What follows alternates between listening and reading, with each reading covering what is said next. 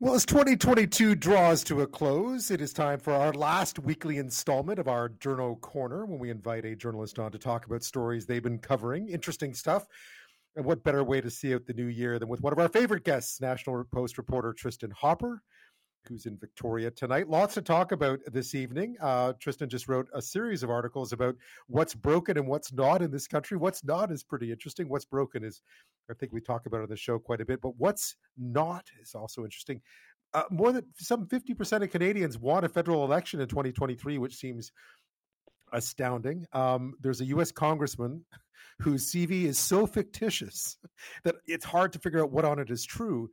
And uh, one of Tristin's uh, uh, sort of bugaboos is is paper straws, and uh, those are fast coming a more of a reality. We'll talk about that as well. Uh, Tristin, Merry Christmas, Happy New Year! Thank you so much for joining me.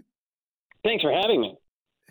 so, uh, what you you looked at what was broken, and I think we could talk about medical wait times and all kinds of stuff uh, a few weeks ago, and then last week you looked at what's better in Canada, and you found some really interesting stuff about stable marriages and Lego. Uh, tell me what's working in this country right now, because we hear so much about what isn't. Uh, the, yeah, the story idea came courtesy of my dad. So classic parent pitch. Uh, nice. I've been writing, you know, he reads everything I write, and he's like, "Yeah, you've been writing a lot about how you know everything's going to hell. How about you write about nice things for change, son?" So I did, and it actually did really well. It, it turns out, you know, you know, if it bleeds, it leads. That's the old journo slogan. Uh, apparently, yep. if it's you know moderately positive, it leads. That's what we well, learned. Yeah, at this time of year, always welcome as well. You found out some interesting stuff, though. Something about you know, certainly about uh, about marriages in this country, the cost of Lego, hot dogs. Yeah, a few of them, and some we should be proud of. Some of them are just you know kind of they're happening everywhere. Uh, like I mentioned, uh, cancer is becoming more survivable. Uh, that's pretty much the case everywhere. Uh, cancer technology, some of it is due to Canadian innovations, but it's sort of happening everywhere. One of them, uh, what's particularly surprising to me, was uh, road deaths are going way down. Uh, like just compared to 20 years ago, and that's not too long ago. That's I'm still in, you know, high school um, we basically have 1,000 less people each year dying on roads, and that's despite the fact that we're adding more cars, more roads, and way more people uh, each year. Um, and again, that's not and it's it's not an inevitable trend. You would think like, oh, cars are getting safer or something, but in the U.S., it's the opposite. Car, you know, more people are getting killed on the roads. So as to why that's happening, uh, I don't know. We're just getting better at not dying on roads. Uh, we're slowing down. Drunk driving is going down. So that is actually, of all the things I found, that's the thing I think we can take most national pride in because that's our doing has caused fewer people. And a thousand is a lot. That's a whole lot of people not dying each year. It is. Uh, Canadian marriages are oddly stable. That was a pretty yeah. That's, well, certainly compared to our parents. Yeah so yeah, compared to so we basically hit uh, that's that's another one where people were surprised. They assumed it, was just getting you know the the standard thing is like half of all marriages uh, you know fall apart, and that was true in the 90s. So basically, uh, a low level rate of people got divorced, and then the boomers just brought it to the stratosphere, and it sort of peaked around the 1990s. That's when divorces kind of got their highest, and then they've just been going down, and they keep going down more and more and more to the point where in 2020, which is actually when I got divorced, um, that was the lowest ever since the 1970s, and the 19 that was before we even had no fault divorce. So if you got divorced in the early 1970s, you had to sh- someone had to have an affair, or you had to have some sort of reason for it. So we're below even those numbers despite population growth. So the rate of divorce is just plummeting and it's plummeting way faster than the rest of the G7. So the Americans, French, everybody else is, has more divorces than us. So for some reason, our marriages are stable. I don't know why. It would be worth looking into in 2023. Our inflation rate, this is something we talk about all the time, and, we know this because we look at all the other countries' inflation rates when our numbers come out, but uh, our inflation rate's actually pretty low by world standards these days. Yeah, it, it, so it is at generational highs here in Canada. But yeah, when you look at the OECD numbers, um, we're we are the envy of much of the world. So the Dutch, uh, we never stop hearing about how great the Dutch are with all their bike lanes. They're getting hammered with 15% inflation, so it's 6.7%. inflation, which is still very high. And you know, I can give you any number of reasons. You can still hate the Bank of Canada, so don't worry about that. You can still hate them.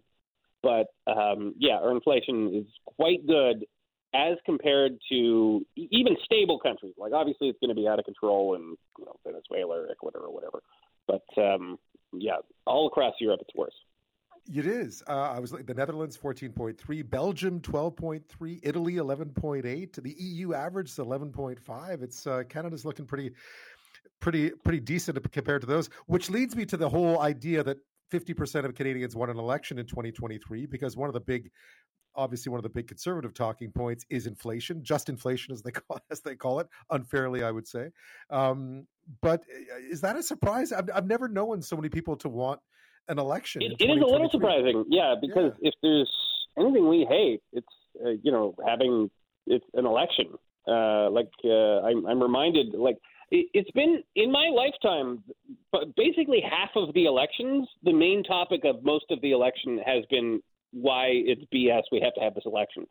So yeah. uh, that was I remember 2011, which is when the conservatives uh, won their majority. Yeah, half of that campaign was just like, why are we having this election? This is stupid. I hate elections. Um, yeah, so that's, that's usually, which uh, is fair. You know, well, yeah. elections are annoying. It dominates the news. Uh, you have to find out your neighbor supports a different party. You got to look at that sign all all the time. So um, I think yeah. it's very healthy to dislike democracy is good. I'm glad we pick our own governments, but it's also healthy to you know dislike that actual process. So it is surprising that we would want to go through that, and you have to really screw things up for a large portion of Canadians to actively want an election because we really don't like doing it. What struck me uh, looking at the polling, at least the recent polling on Pierre Poilievre, is that we actually ha- are, have now ended up with two. Uh, you know, a, a, prime minister and a leader of the official opposition that are both sort of equally unpopular. That two two people that the vast majority of Canadians seem to really not like, depending yeah, on but, but depending on what I side you're. I think that's to Poilievre's advantage because I think uh, a lot of Trudeau's brand is based on being likable, and I think uh, sort of Poilievre's secret weapon is that he doesn't need to be likable. Uh, he can be, you know, this this weirdo who dresses like an old man uh, because I think what he's pushing is his personal brand is everything's broken. You need someone to fix it, and you know that person. It, it almost enhances it if he's a jerk uh, that nobody likes uh, because he's sort of pitching himself as he's got to do all this messy business. Um, so, yeah, this is the rare instance in politics, may not happen again in my lifetime, in which being unlikable and weird, and I, I still don't know what's in his hair, if that's pomade, where you would even buy pomade. Um, yeah, all, yeah. All, all, of those potentially off-putting things that would, you know, make a, a, a standard political strategist lose sleep. Uh, that is to his uh, advantage at this particular point in Canadian politics. Yeah, well, I remember when Stephen Harper first came along, he sort of fit the bill, bill as well. Although Paul Martin wasn't. Um, he was a nice. I always Paul Martin was. You know, I interviewed them. All, I interviewed all of them at one point. He, he was a decent man, but he had a hard time coming across as being particularly likable. But Stephen Harper didn't exactly present himself as being the most uh, affable guy. I remember that famous picture of him shaking his son's hand at school. Right, that was the. That oh was yeah, yeah, yeah, yeah. So uh, I, I, I've always, uh, you know, I've always uh, democracy is healthiest when uh, you have people who aren't tremendously comfortable. And my favorite politician is always someone who looks beleaguered. Um, yes. Like I, I, I want to take it a step further. Not only do they look uncomfortable and unlikable, but they look like they hate every single day that they are in power. Um, I think that's that's where you have a just perfect. I, I would almost in my ideal political system would be, you know, it's a form of jury duty. Like uh, we, we just a van shows up and we, you know, find someone who seems re- reasonably competent, and we just sort of, you know, detain them uh, by the force of the state, and they have to run things for a while. Um, yeah, you, I, you got to be suspicious of anyone who looks like they're enjoying it too much. yeah, this has know. never been tried. Uh, this sort of democracy by you know detention and kidnapping, but uh, I, I think it would yield a, a, a good system it might yield more likable candidates in the long run. but it's it's been Possibly. an interesting year. So, I mean, uh, the, yeah, yeah, I think uh, we do have a long history of just amazingly. I think more so than other countries. Um, I mean, if you look at the history of just Canadian prime ministers, we have some catastrophically unlikable. I mean, our longest-serving prime minister, Mackenzie King, uh, was probably just unbelievably low quantities uh, of charisma. Uh, he didn't make an impression on any, and he he met everybody. Uh, he met Hitler, he met FDR. Um, I, I don't think he meant he doesn't really factor into any political autobiographies. Just no one remembered him, and if they did, it was just why he was there and how strange he was. So we do have a long history of you know people without friends who are somehow in charge of the country. An about face from George Santos. I apologize if if anybody feels hurt or betrayed. I will gain everybody's trust back by just delivering results for them and making sure they do not forget why they voted for me in the first place. The Republican telling Sky Ostriker with City and State New York he did embellish parts of his resume, but that he's done nothing wrong. He remains defiant despite calls for him to resign for making up that he attended college and lying about work experience, which was exposed by the New York Times. Lionel Moise, ABC News, New York. Tristin Hopper is with us this half hour. George, I, you know this story. Um, I mean, this is someone who just got elected to Congress in Long Island in New York, uh, who lied about just about everything on his CV, and it seemed like such a fitting end to 2022 that this was the story that would sort of dominate uh, the political headlines in America as we ent- exit this year. This was a highly enjoyable story. Yeah, it was like one, one of those, uh, uh like a British panto, uh, in which it just gets more and more insane as it goes on. Because you start the story and you're like, oh, yeah, lie, lied about working for Goldman Sachs. He worked with a company that was affiliated with Goldman Sachs. And then uh, lied about going to school. Um, didn't lie about, like, you know, I went to an Ivy League, but I actually went to, you know, University of California. He didn't go to school at all. And then it gets more and more surreal as you dig into it. So it starts getting to, oh, yeah, I'm actually not Jewish.